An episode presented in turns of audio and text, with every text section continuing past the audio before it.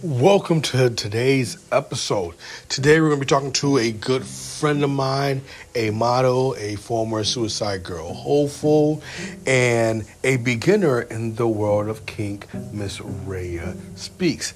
Hope you guys enjoyed the interview.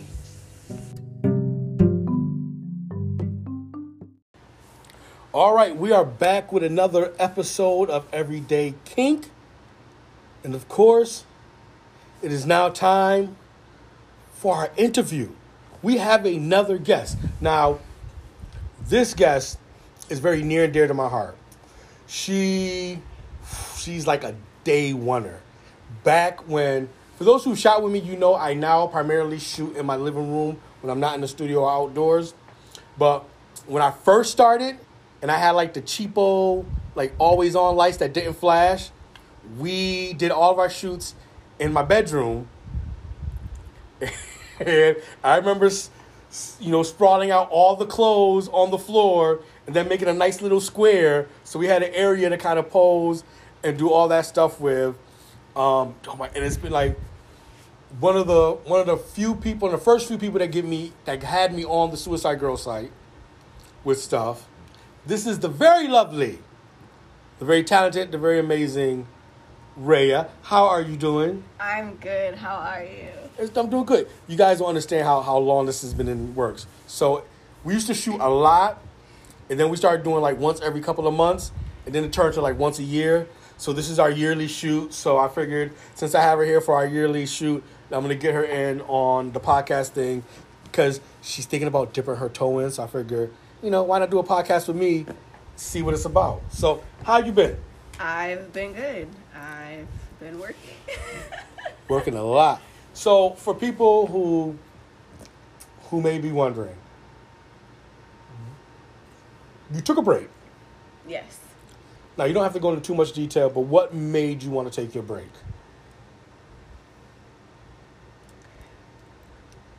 I guess I just wanted to take time away from the photography and modeling worlds, and uh, so I could find out where I wanted to stick with it, what I wanted to drop, and where I felt like I really fit in. Makes sense. Makes sense. Now, what brings you, what brings you back? What brings me back is this is my community. uh, this has always been a thing. It's like a self care thing. It's a really big self care thing for me. I I realize um, it, it's not the same when I when I take pictures myself. This is so funny because we're both big John Wick fans. So I want to quote like a John Wick line like, if you dip so much of a toe back in, Jonathan, there'll be something ready to pull you back into the nest. And that's so funny. Because when I thought about coming back into modeling, all I kept thinking of is the part in the movie where he's locked up in the church. They have him tied down to the chair, and he's yeah. like, "Everyone keeps asking me if I'm back, and I haven't really had an answer." mm-hmm. But I'm thinking, yeah, I'm, I'm thinking I'm back. so we just finished our we just finished our shoot. We did like a lot of a lot of good looks. We did, I think, we ended up doing let's see, one, two, three somewhat fashion looks, and then two more more more in your face looks. As, as you guys know, that's one of my specialties. Um, but the reason why I have her on the show is because she has been dipping her toes into the world of kink and BDSM. Just just dipping, little little dips, little dip dip dip dip dip dip dip dip dip dip dip dip dip dip. And so she's at the point where she knows what things are, but not by their name. But if you explain it, she would understand. So, there, right there with you. Yeah. So I want to ask you, what made you? And she already gave me a little answer to this, but I, I, I want to save the rest stuff. The friend answer. yes, I want I want to make sure I saved it for the interview. What what first got you interested in BDSM? I mean, I feel like I've always been interested in BDSM. I just wasn't always comfortable with sharing that with other people. And why not? Because it was taboo. Nobody talked about it. Nobody wants to do it. Everyone thinks it's like this crazy white person thing. It's so not. It's like it's an exchange of control. Oh, you guys, remember I talked about this. I talked about this exchange of control and power. You got I'm trying to educate you. So, as a as a black person who does uh, uh, a lifestyle that's more considered white dominated or white only, Mm. did you feel like a hesitation trying certain things, or was it like I'm amongst my people? Let me see what I can get into. It was more like the second option. I was uh so we were talking about it previously, but I have done the quiz. Um no matter how many times I took it, voyeurism was always 100% and experimentalism was always 100%. So I am very open. I'm very willing to try something or at least watch somebody do it once before I decide, okay, yes, that's for me. No, that's not for me. Because I know there's not a lot I have tried, but I'm still knowledgeable about certain things. So, and I'm a visual learner, so sometimes for me, seeing it is what's gonna get me to, okay, yeah, that's dope. I would definitely do that, or nah, you can have that. like, I don't remember who said it to me, but it stuck with me for like years. Every freak has their limit. There's always gonna be something you look at and it, you give it the side eye. So I just, but we don't kink shame. You can have it. That's what you. That's what you're into. By all means, go right on ahead. But I'm okay over here. So, what have you like? Was there like any preconceived notions you had going into like really going into the kink world that you no longer have now, or it, did it just confirm everything you thought about the lifestyle in the community? I think more what I found interesting was like the history. Like when people actually know the history and they start breaking down like where stuff really started at, that's what I found really interesting. But as far as like other stuff, I kind of knew. Like I kind of knew. It was more about actually getting the in-depth information and learning about the techniques and stuff where my interest really peaked. Okay, okay. All right, people. Now, I didn't pre-warn her about the questions I was going to ask on this interview, right? Because you know who wants to know what they're going to be asked. You want you want that raw shit. So we're about to get real raw. Cause I'm about to I'm about to pose a statement Oh goodness. that's going to be very controversial. I'm sure. Okay. So, one of the basic components of BDSM and kink is the collar, wrist, and ankle restraints, okay. right? The leash, right? Right. So, as a black person coming into kink and BDSM when it has to involve the collar, the leash, the wrist and ankle restraints, which, here you go, don't judge me, has a strong symbolism to the lovely equipment that they use during the slavery era. Right. So I've always felt, and this is where I may get myself in trouble, but I always felt like there's a lot of things we do to reclaim stuff. Like we use to work, and I don't want to hear anybody who's not black say this, so I'm letting you know that right now. Don't get smart. So we use the word nigga as the way to take away the power of the word that was used against us for like for so long. Definitely. So I always go, the reason why we take to BDSM and kink so much, because of a lot of the stuff that happens in BDSM and kink is very much so similar to the stuff that happened to us as slaves. And it's almost, I always feel like it's almost like we go, it's almost like it's subconsciously taking it back. Like if you think about it, if you're a black person and you're into getting whipped, and you go, ooh, especially if you have a white partner, ooh, yeah, I said it. Yeah, I said it. I said it.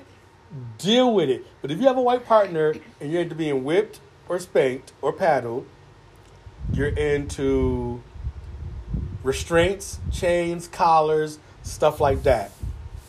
You know, is there that part of you that goes, I'm okay with this because this is of my choosing and I have a decision in this? Or, here's where we get controversial. Is it you connecting to your slave ancestry?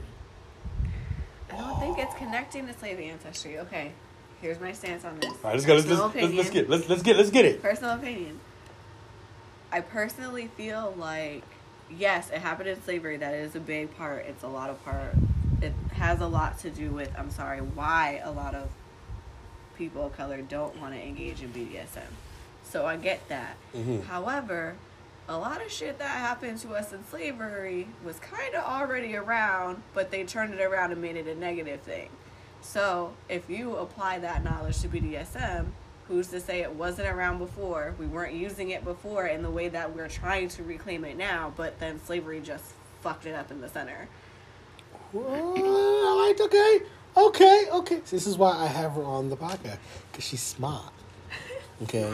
Just just because she's into BDSM and kink doesn't mean she's not smart. She's very smart. Okay.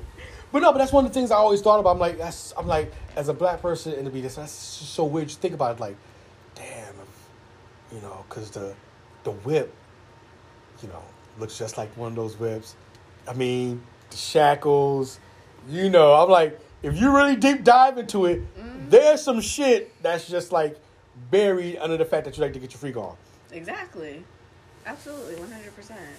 Now, looking at it from that point of view, does it make you change how you see BDSM, or is it just another piece of the grand puzzle? I think it's just another piece of the puzzle because it shouldn't change the way you view BDSM because not everybody does that. Sure. Makes sense. Makes sense. Not everybody does it. Not everybody does it in the same way. That's that's that's very much so true. So segue, so you guys can unclench your butt cheeks now. Because we're gonna move off this subject. I just want to touch on it for a little bit. How has BDSM and kink kind of like changed you, how you view your own sexuality and your identity? I don't. Mm, change is an interesting word. Um, or adjust. Is it just a, is adjust a better word? Yeah, like it definitely adjusts some things because it's new. Like everything else, it's new. So like if you've never done it before, you're you're going to adjust something whether it's in a positive or a negative way depending on how your experience went. So I find that as I see myself in and out of BDSM community and, and spaces like certain websites or communities, you kind of pick up and leave off stuff that like because you can go into it thinking okay i like all of this this stuff and then once you start having a conversation with people that are more knowledgeable about it who, who actually engage in that type of play you're like yeah i didn't know that part happened. So it's like it's always with the you it's good for you until you realize what other information or what other things are incorporated into it. So naturally you have to adjust how you feel about it or how you go about it or how you engage with it. It's um, just being able to admit you don't know everything.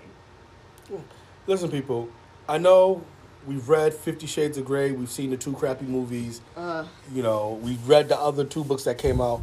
Don't let that fool you. Kink is very much so deep and I always I always feel like the best part of BDSM and kink is the exploration and the learning.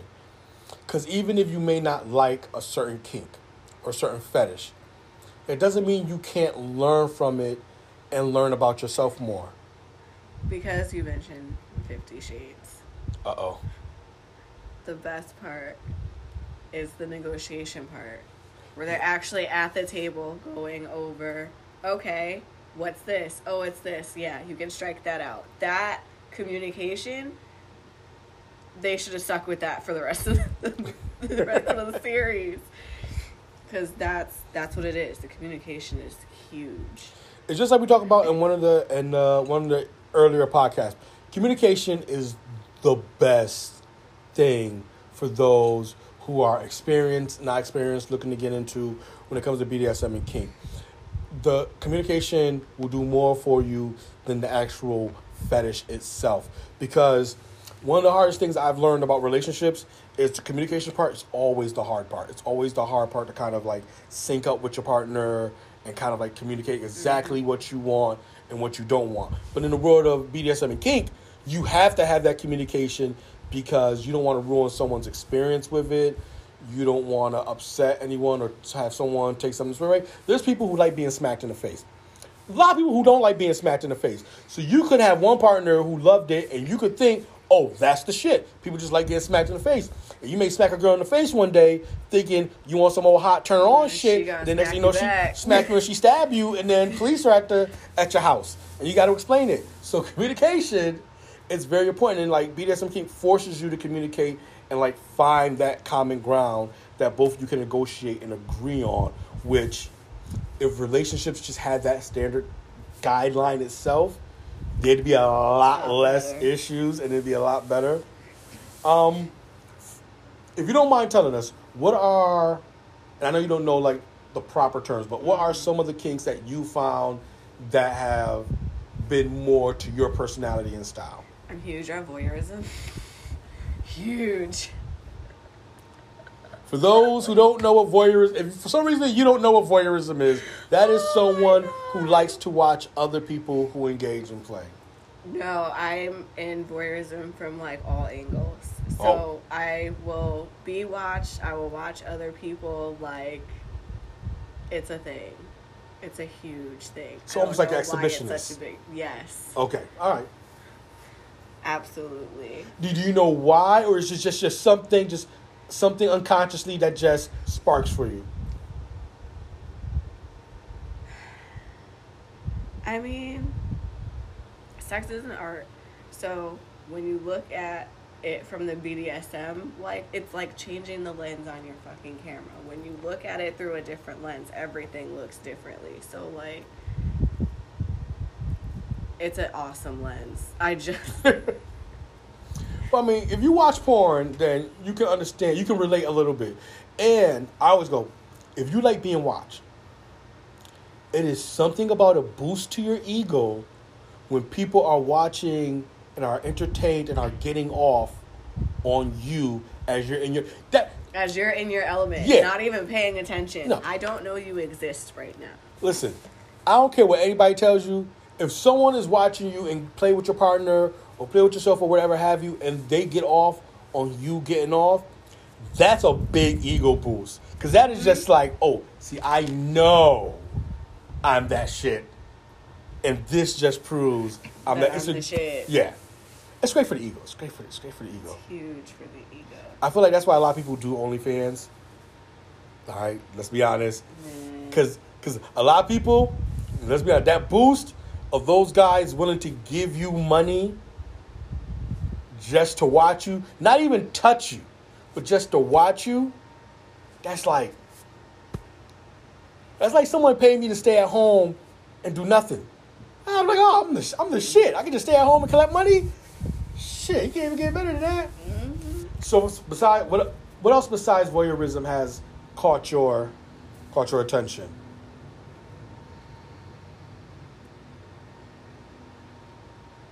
I do handcuffs and ankle cuffs. I haven't tried um, the ropes. Shibari. Shibari but I love looking at photographs of Shibari. Shibari looks so when done right, looks like artwork. Amazing. artwork. Looks like fucking, fucking artwork. Great.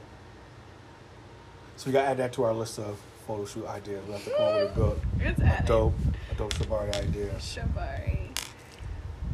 Now, did you start your adventure in into kinky BDSM before? will like really get into it. I'm not talking about your previous stuff you did when you were younger, but like, did you really get into it once you met your current partner, or were you dabbling in it before you met them? If you're including stuff like impact play, yeah. I've been dabbing into it for a while. So I that, probably started with impact play. So impact play, temperature play, um, cutting, not skin outfits or lingerie. Cutting clothes, people. Calm down. Gotta be specific. Yes. now, was your partner always into BDSM and kink, or did he start the adventure because of me? Of you. How? How is that? Because BDSM is really different when you're like bringing someone and they're learning it's more of a like you learn with me type of situation. So like yes, I was already kind of into it and I knew some of the terminology and techniques and things, but then it's different when you have to then uh, communicate that to somebody else, especially if you want them to do it to you. so it's like it's a two part conversation because then I have to explain to you what is happening and then I have to explain to you why you have to do it in a certain way. Now, do you feel like this journey has changed the dynamic or the nature or brought you guys closer in your relationship? Yes. 100%. It has the it has the capacity to do that. It's always good when you can find something that both of you can get into and then it like makes things better. Yep. It, it makes your BDSM experience a lot better. Definitely 100%. You well, cuz control. You're not going to give over control to somebody that you don't trust. So you kind of have to have that that foundation first. Hear that, people? Foundations first. That is the difference between having a successful play experience and then having one that ruins you for everything else. That's always like I always hear the story of they didn't listen to safe words or they were too rough or they just assumed that I like this or I wanted to do that but they did. It's it's it's having that trust that the person gives is why communication is important because you know what they like and then they trust you that you do it Mm-hmm. and you do it with some type of restraint or you listen to when they like they're ready to tap out you listen and let them tap out it, it, it's a great foundation for a relationship and it's a great foundation for play which is why a lot of people who are in the bdsm and kink field have like these great relationships because you already have these foundations that are part of the si- Jess lifestyle Jasmine and King Noir are like amazing. you can go look those people up Please do.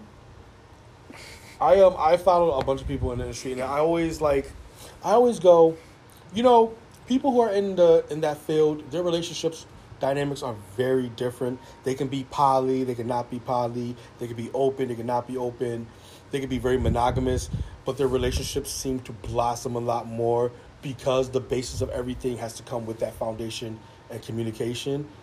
And that's one of the things that people always complain about in like regular relationships is mm-hmm. partner doesn't talk to me or my partner doesn't listen or my partner doesn't tell me what he wants or my partner doesn't ask me what I want. But if you already have that foundation there, you know, it has to be like a monumental fuck up if a relationship goes south. Right. Like you really have to put effort. into the fuck up. Yeah. Oh my goodness. Well, thank you for sitting down with this interview. This was how how, how was it? It was awesome. Do you, do you- do Thank you, you very much. Do you, do you see yourself doing one of these one of these lovely little podcast things? Maybe. I'm gonna I'm gonna show her how to do it, and then we're gonna get into it. Then you guys are gonna have to follow her. But before we go, promotion time. Tell the people where they can find you and all this lovely new work that you're about to be posting. It's gonna be at Mrs. Rhea Speak, so M R S R H E A S P E A K S. And that's on All Instagram. lower on Instagram, all lowercase, no spaces. And if you guys follow me on Instagram, you know I'm gonna post the pictures up. I'll tag them. Rhea is like the best Chucky that I've shot with. That's that's. If, I wish I gotta go back and find those pictures. Those pictures were so dope. She had, she had Oh. like the rap tar and the shirt and everything. all you needed was the Converse. Rugrats, Yes, all you needed was the Converse with the untied laces, and we would have been We would have been money. We would have been have been cool. But um, yeah. So please go support her. You know she's getting back into it. You're also starting to shoot. When will we Yeah. when, when, when will we see your photography page pop up? Oh, I don't know. We're putting that pressure on you now. Now now we're, we're putting you on the spot for that. So when she first wanted to shoot, she asked me what camera should she get, and so I suggested the camera I used to use when we first started shooting because it's like very easy and you know very user friendly. I got the upgrade of it, but like the one I was using, I used for a long time. It got some real good work. So I know. So any girls want a female photographer or help a female photographer out, you know, please message Rhea. You know, Come see me. come see. Come, come see her. She needs to get those hours in. She needs that experience so we can get it popping. But is there anything else you would like to say to the listeners before we call it a day? Today's shoot was amazing. this interview was amazing. I'm so glad yeah. I did this. This is what days off are made for. Listen, y'all know how many times we tried come to reschedule shoot, this. Come shoot with either of us. I like I like see see see that yes. synergy. Synergy. Either one of us or both of us at the same time. You have that yep, option too. We can do that. We'll do it. We'll do a two person shoot. So thank you guys for listening. I hope you have fun. We will see you guys on the next episode, and hopefully, she will see you on her first episode. We're gonna work on work. we're gonna work on that. We will work on that. That's we'll get some like. ideas out there. Check you guys later. Have Peace. a nice day.